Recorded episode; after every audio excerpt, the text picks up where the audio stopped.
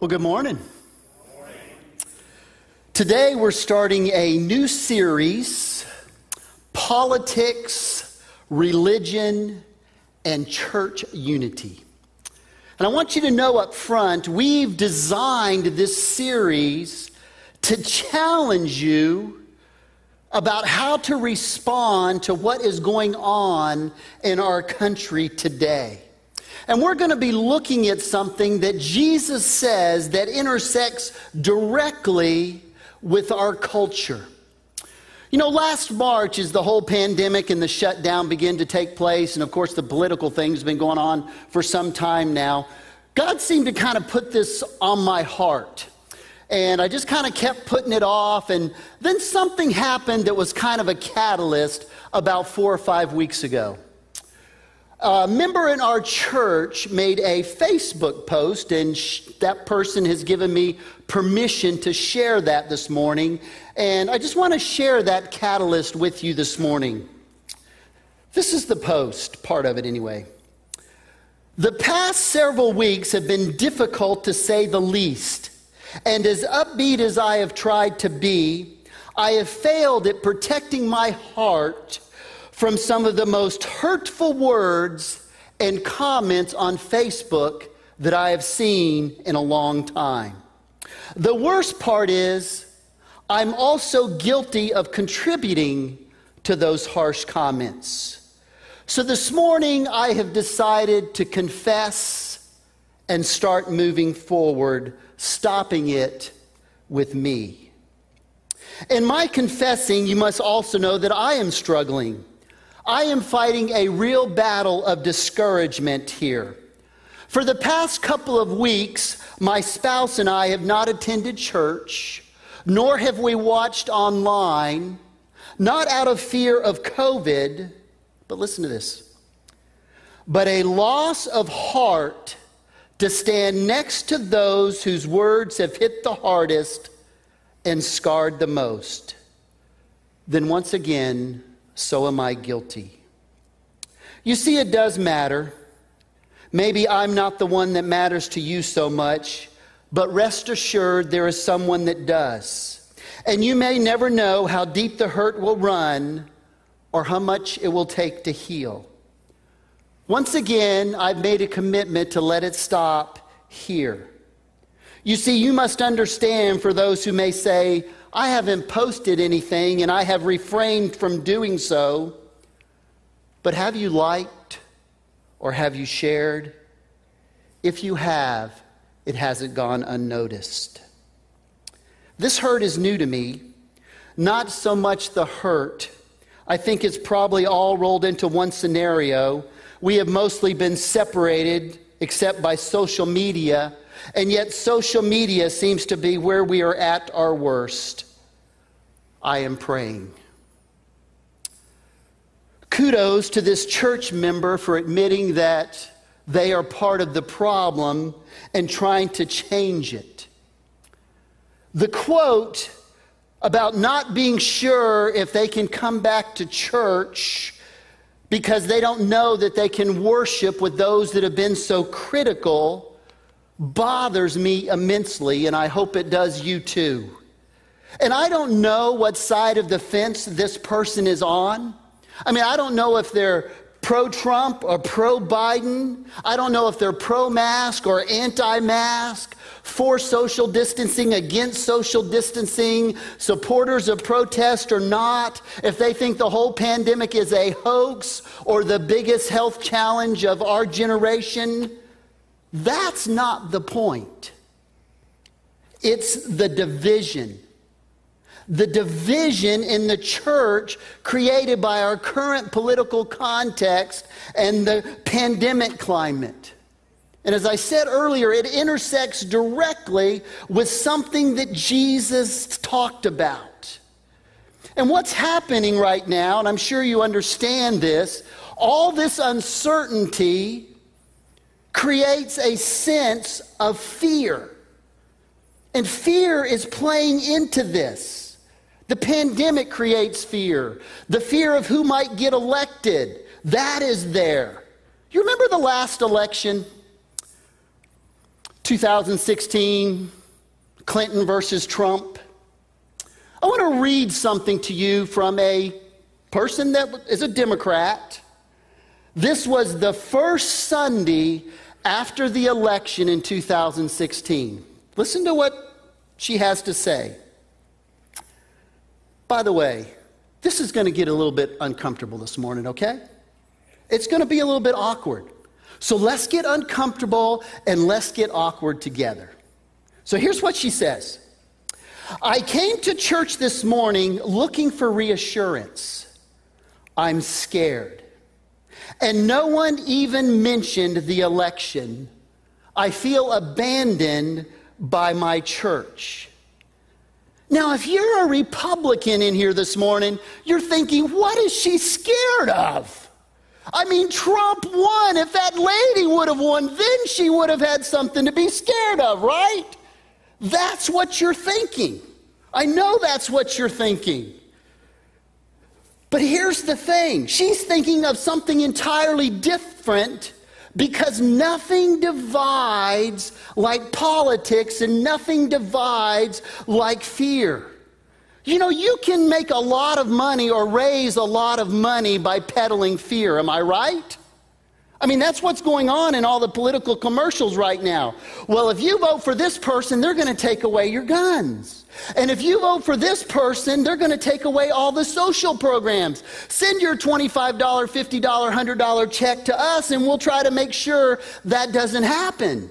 If this president gets reelected, it's the end of the world. If this Democrat gets elected, it's the end of the world. And so you've got all of this fear out there. And what is it that we fear? We fear at the macro level in the United States, we fear loss. That's what's going on. We fear loss of control. We fear what might be taken away. We fear loss of opportunity. We fear the loss of the future for our church. We fear loss of culture. We fear loss of freedom. Some people fear loss of progress. White people fear what might happen. Brown and black people fear what has already happened. There's so much fear in all of us the fear of the unknown.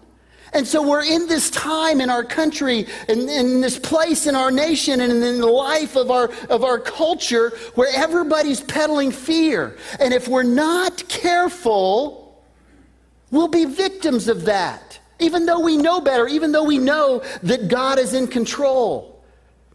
And not only will we be victims, and this is the most important thing this morning, we will be divided. So I want to ask you a question. I Don't want you to answer out loud. I don't want you to say amen. I want you to nod your head. If you're watching online this morning, if you want to throw something at your television or whatever, that's your business. But I don't want anybody in here to answer out loud. But here's the question Are you willing to evaluate? Well, it's up there anyway. Are you willing to evaluate your politics through your faith. Because I don't think that's what a lot of Christians do. They kind of turn it over and they do something different. Most Christians evaluate their faith through their politics. Our faith should come first and then we should evaluate everything else through it. But that's not what a lot of people are doing. They're putting their politics first and then evaluating their faith after it. I mean, Everybody thinks that Jesus would be part of their party, don't they? Am I right? Everybody thinks that. And you can find scriptures to support both party platforms, right? I mean, you, you know that. You can. And so we'll, we'll, talk more about the Jesus part of it next week as far as that goes. But the real issue are you willing to put your faith filter in front of your political filter and your personal preference filter? Are we willing to evaluate our politics and our political candidates and their, that kind of stuff and our opinions in light of what Jesus specifically says? Let me put it a different way. Are you willing to set aside your political views and your opinions on whatever to connect people to Jesus Christ because ultimately that's what we're all called to do. And that's why our mission statement is connecting people to Jesus and each other. Are you willing to follow Jesus? Are you willing to follow Jesus when following Jesus creates space between you and your political candidate, your party's platform? I'm just telling you, a lot of folks are not willing to do that. And in the months of, ahead, if we're not careful, it's going to divide us. It already has. I mean, I don't know why I'm saying in the months ahead. It's going to divide us because we just assume that God and Jesus are lockstep with whatever we believe. Any questions so far? Good. I can tell everybody's staying with me this morning. Here's the thing Jesus talks about this. Jesus sees this coming. Not the pandemic, not the politics, but he sees the division coming. And we're going to be in John chapter 17 this morning. And there's a prayer mentioned in John chapter 17. And hopefully all the verses will be on the screen up behind me. And here's kind of the setup. And this is this prayer is mentioned in all four gospels. And you know, you start in John chapter 13, so to speak, and, and in John chapter 13, you have the Lord's Supper. And then you get to John chapter 14, and God talks about mansions, and I am the way, the truth, and the life. You get into John chapter 15, he says, I am the vine, you're the branches, and, and there's that whole exposition. Then John 16. And then he gets to chapter 17, and Jesus begins to pray, and he makes a prayer request. Ever think about Jesus having a prayer request? Now, if you grew up in church, which most of you have, you know what a prayer request is. You're at the end of your Sunday school class, or maybe the beginning of it, or your, your home group, or whatever small group that you're involved in. And, you know, you get to the end, you say, anybody have a prayer request? Just raise your hand. Can you imagine sitting in a circle with Jesus and you say, Does anybody have a prayer request? And Jesus raises his hand. And you're like, You have a prayer request, Jesus? And he's like, Yeah. And you're like, Really? He goes, Yeah, I do. He has a, a prayer request. And John records it for us. I wonder what Jesus would pray about. I mean, I know what we pray about, right? Hey, my grandfather's not doing well. Would you pray for him? Uh, Mrs. Jane Doe, she's having surgery this week. Would you pray for her? Um, you know, we're, we're going back to school this week or next week or whatever it is, or I have a test, or I need a job. You know, those are some of the stuff that we pray for. What would Jesus pray for? And this is so cool. He's nearing the end of his life. Remember, the Lord's Supper just happened. And it's not going to be very long, in a few hours. He's going to be arrested, he's going to be beaten, he's going to be tried, he's going to be killed. So, what's on his mind in his final hours? What would he ask for? Because things are going to start moving really quick. And what he asked of his heavenly father has everything to do with all of us who call ourselves Christ followers. So it's kind of remarkable what he prays. Look at verse 1. He says this Father, the hour has come Glorify your Son, that your Son may glorify you. So, first of all, notice that phrase, the hour has come. So, in other words, after three years of hanging out with these guys, telling them and trying to teach them about himself and about God, the end is finally coming. It's almost here. And then he says, glorify your son. And this is what this phrase means. He's saying, God, light me up. Light me up so that people will know that you and I are connected. Glorify me. Light me up. And then, Father, I have a request of you, he's going to say. And we're going to go on down to verse 11. He prays for that glorifying thing through, through the next nine verses. And then he gets to verse 11 and he's got a second request. The first one was glorify me. The second one he says, I will remain in the world no longer, but they are still in the world and are coming to you. Holy Father, protect them by the power of your name, the name that you gave me, so that they may be one as we are one. So Jesus says, I'm leaving. That word remain. He says, I'm leaving. I, am out of here, so to speak. I'm not going to be in the world anymore. But he says, the disciples, they're still in the world. They are going to stay here. I'm leaving, Jesus says, but the disciples are staying. And he's been telling them this all along. I'm leaving, I'm leaving, I'm leaving. And Peter's the, the big one that keeps saying, Well, wherever you're going, we're going with you. And Jesus like, No, Peter, you can't go. And Peter's like, Yes, we are going to go. And Jesus like, No, okay, no, you're not going with me, Peter. We have a a dog at our house. I thought it was interesting. Billy shared about his dog. I don't have a picture though, but anyway. So we have a dog at our house, Tucker. Tucker's about eight months old. Uh, a lot of Jack Russell and then some other mixes kind of put in there. And when he was probably a couple months ago, I was leaving the house and Tucker wanted to get in the car with me and finally got in the car without him getting in. And then he starts following me as I start driving out of our subdivision. And we live way in the back of our subdivision, so it's like over a mile to get out of our subdivision. And I keep looking in the mirror, and he just keeps on coming. And he's just, you know, and I'm speeding up and I'm speeding up. I'm a half a mile from the house. He's just chugging along behind me. It's like, look, Tucker, I'm leaving and you can't go. And Tucker's like, no, I'm coming with you.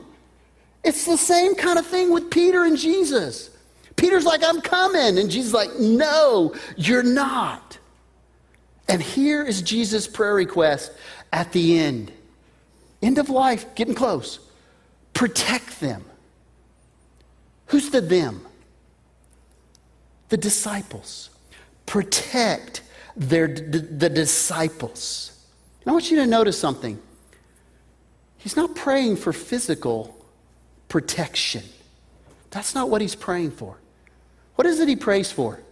So that they may be one. At the very end, the thing that Jesus was most concerned about was their unity and their oneness. Because he understood that if the disciples could be in lockstep with each other, then the world could be changed. But if they ever got divided, if they ever got sideways with each other, if they ever splintered, then things would begin to stall out. So he prays for the disciples. But then you get down to verse 20, and he begins to pray for somebody else. Do you know who he begins to pray for? He begins to pray for you and I. And this is what he says My prayer is not for them alone, I pray also for those who will believe in me through their message. So it's not just these 12 guys that he's praying for. He said, I also want to pray for everybody that's going to believe in me. That's me, that's you. So he said, I'm not just praying for these folks who are alive and with me today. I'm praying for the next generation of Christians in the first century, and the generation of Christians after that, and the generation of Christians after that, and every generation until us. And what do you think he prays for us? He doesn't pray for the things that we pray for. And I'll be honest with you, it's kind of sad to me and it's very convicting to me. Because I think maybe if I would have been praying more for the thing that Jesus was praying for, maybe the world would be a little different place. I mean, obviously, this is close to his heart. He's in his final hours. And here's what he says in verse 21 that all of them may be one. Father, just as you are in me and I am in you, may they also be in us so that the world may believe that you have sent me. So he's not praying for the 12. He's praying for all of us. He's praying for every single Christ follower that's ever going to believe in him. So, in the first century, you know who he's praying for? The Jew and the Gentile. The military leaders, the soldiers, the officials, the political people, the rich and the poor, the slaves and the freed people. The people that were gathering taxes and the people who taxes were being gathered from. The educated and the uneducated. Everybody that believed in him, he's praying for them. And do you know what it means in the 21st century? It means all the Christ followers, whether they're Republicans or Democrats, the privileged or the not so privileged, the independent, the indecisive, the libertarians, the black and the brown and the white and the beige and the privileged and the married and the single, the mask wearers, the non mask wearers, the social distancers, the people against social distancers, the conspiracy theorists, the Black Lives Matter, White Lives Matter, Blue Lives Matter. In other words, all of us. That's who he's praying that they will be unified. He says, Everybody that calls me Lord. That's who he's talking about. And this, this is amazing. Everybody that calls me Lord, doesn't matter where you're from, what your experiences have been, how good life has treated you, how poorly life has treated you, how educated, how connected, how disconnected. I pray for all of them. People with different experiences, that somehow, people with different opinions, that somehow they would all be one. That sounds impossible, doesn't it? I mean, how's that going to happen? But yet, Jesus was convinced, as impossible as this may sound, he said, maybe one is a purpose clause here. It's an imperative, it's mission critical. It may seem impossible, but it was absolutely imperative. Listen, this, this, this is not, you know, a wishful thinking. This is not a, wouldn't it be nice if everybody could get along? This is not, let's all go sing kumbaya around the campfire.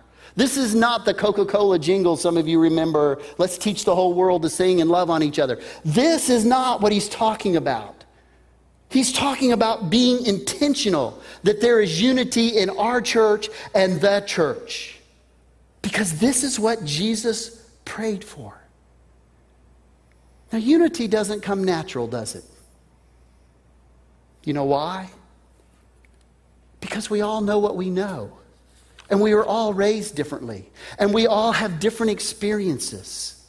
We all have different preferences and opinions. And let's be honest, we all think we're right. And Jesus is saying, My church is going to be so diverse. And it's going to speak so many languages. And it's going to be so international. And there are going to be so many races and so many cultures. If there was just a way we could remain one, and then he continues his prayer that they also may be in us, so that the world may believe that you have sent me. He prays for oneness. And it doesn't have anything to do with us. The purpose of the oneness.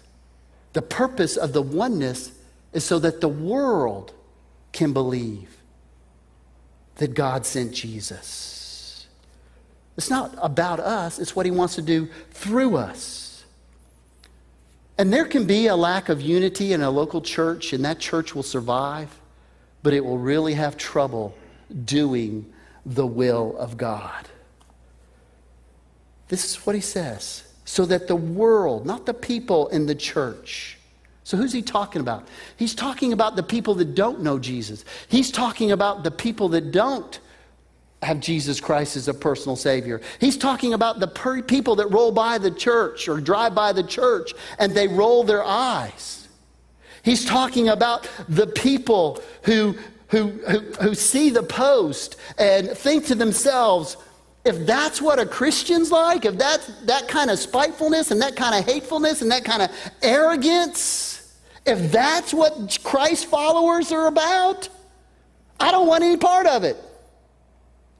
That's what it's why it's so important. Why would I want to go to church? Why would I be a Christ follower if that's how people are going to act? If I have a different opinion than them, that's how they're going to treat me. He says it's because I want the world, not you, but the world, to be convinced that you have sent me. This is not an add on, this is mission critical. This is the way that the world is going to sit up and take notice of this, of this wonderful thing that we call the church. That's how they're going to do it. That when we disagree, we agree to disagree. Even though we've been raised in different ways and we have different opinions and, and we see the world different politically and we see the, the pandemic differently. But at the same time, almost magically, unusually, there's this unity. And Jesus is saying, I'm telling you, this is the way forward in the first century with the Roman Empire. And the same is true. This is the way forward in the 21st century in Catoosa County and in Ringgold, Georgia. And you can't sacrifice the unity. And he emphasizes it again in verse 23. Listen, here it is again. I in them and you and me so that they may be brought to complete unity. Then the world will know that you sent me and have loved them even as you have loved me. There it is again. Then the world will know that you sent me. It's another purpose clause. God is, it's about unity. It's not about politics. It's not about cultures. It's not about opinions. It's not about language. It's not about bits and pieces of a worldview. It's not about what time you meet or what kind of music you sing. If they can just be uni- united and unified around Jesus, that's how they're going to change the world. Everybody here, I know you're smart and intelligent people, and I know you already know this, but I'm going to say it anyway. On a Tuesday in November, on a Tuesday in November, your political candidate will win or lose based on how the American public votes. We all know that. But the church wins or loses based on our behavior every single day between now and then. I hope everybody votes. I hope you get out and vote. In our, the United States, the, the future of the United States will be decided on that day, at least for the next four years, on that Tuesday. But the church is going to win or lose based on how all of us, our behavior between now and then. This pandemic, it's going to eventually end. But the church will win or lose based on our behavior until whenever it ends. The church wins or loses, the community wins or loses. In some ways, the way our nation in some ways, the way our nation wins and loses is by the way we treat each other. And this is not an add on. And think about this in the short history of our nation, there are political parties that have come and gone because their lights got turned out. I mean, am I right? Do we have any Whigs in here? Any Whigs? Anybody belong to the Federalist Party? No, their, their parties, they're, they're long gone. The lights went out for their, for their platform. So here's the question Why, as followers of Jesus Christ, would we allow ourselves to be divided by temporary political systems and platforms and candidates. And the truth is, there are those of you in here that are old enough to understand this. Your views on politics has probably adjusted a little bit over the last 20 or 30 years. I mean, you probably have that core that's the same, but it's probably adjusted a little bit. So, why do we want to divide the church over things that are going to change? Why would we allow a pandemic to divide us? Why would we allow so much hurt and cause the world to look at us and say, well, if that's how they treat each other, I don't want any part of it? Look, believe what you want to believe, vote for who you want to vote for, have your opinions, and your opinions are right. They're your opinions, you're right. But don't let it divide the church. So here's the homework I have for you. Would you pray this prayer this week? And it's really pretty simple. Heavenly Father, unify us so we can change the world. Would you be willing to pray that? I'm not telling you not to have your opinions. I'm just saying, would you pray that prayer? Heavenly Father, unify us so we can change the world. Now, I know some of you are thinking this morning, Dennis, aren't you being a little naive? I know some of you are thinking that. I mean, you're the preacher. You're supposed to tell us what Jesus says. You kind of wrapped it up in this little political thing, and I appreciate you, you know, taking on a difficult subject, but you know what you're talking about. Isn't that kind of being naive? Let me tell you something that's naive. A first century rabbi from nowhere as far from the epicenter of what was going on on the world at that time, standing out in a hot desert with 12 guys who had no political clout whatsoever, who were younger than him, he says to them, I'm going to build my church, and the gates of Hades will not prevail against it. Now that's being naive. And then those disciples are like, What? Are you talking about us? You're going to do something through us? he's like, Yeah, I'm going to start a movement, and I'm going to do it through you guys. And neither Rome, nor the temple, nor any culture, nor any nation will ever stop it. That's naive. But he did, and they didn't stop it, and we are a part of it. And it's because of the unique sacrificialness of so many people to be one. And that's generation after generation after generation of Christians.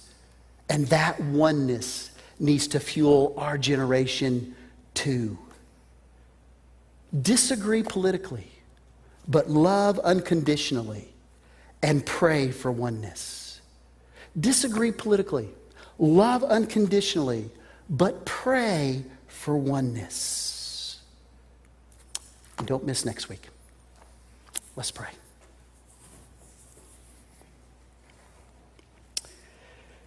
Heavenly Father, we come to you this morning, and Father, we're grateful for your word.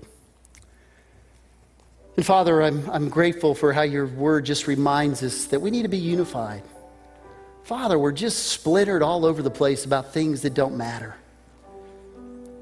Everybody has their opinions and they're entitled to those, but Father, let us, let us keep those out of the church. Let us strive to be one so that the world can look at us and say, How do they do that when they disagree about stuff?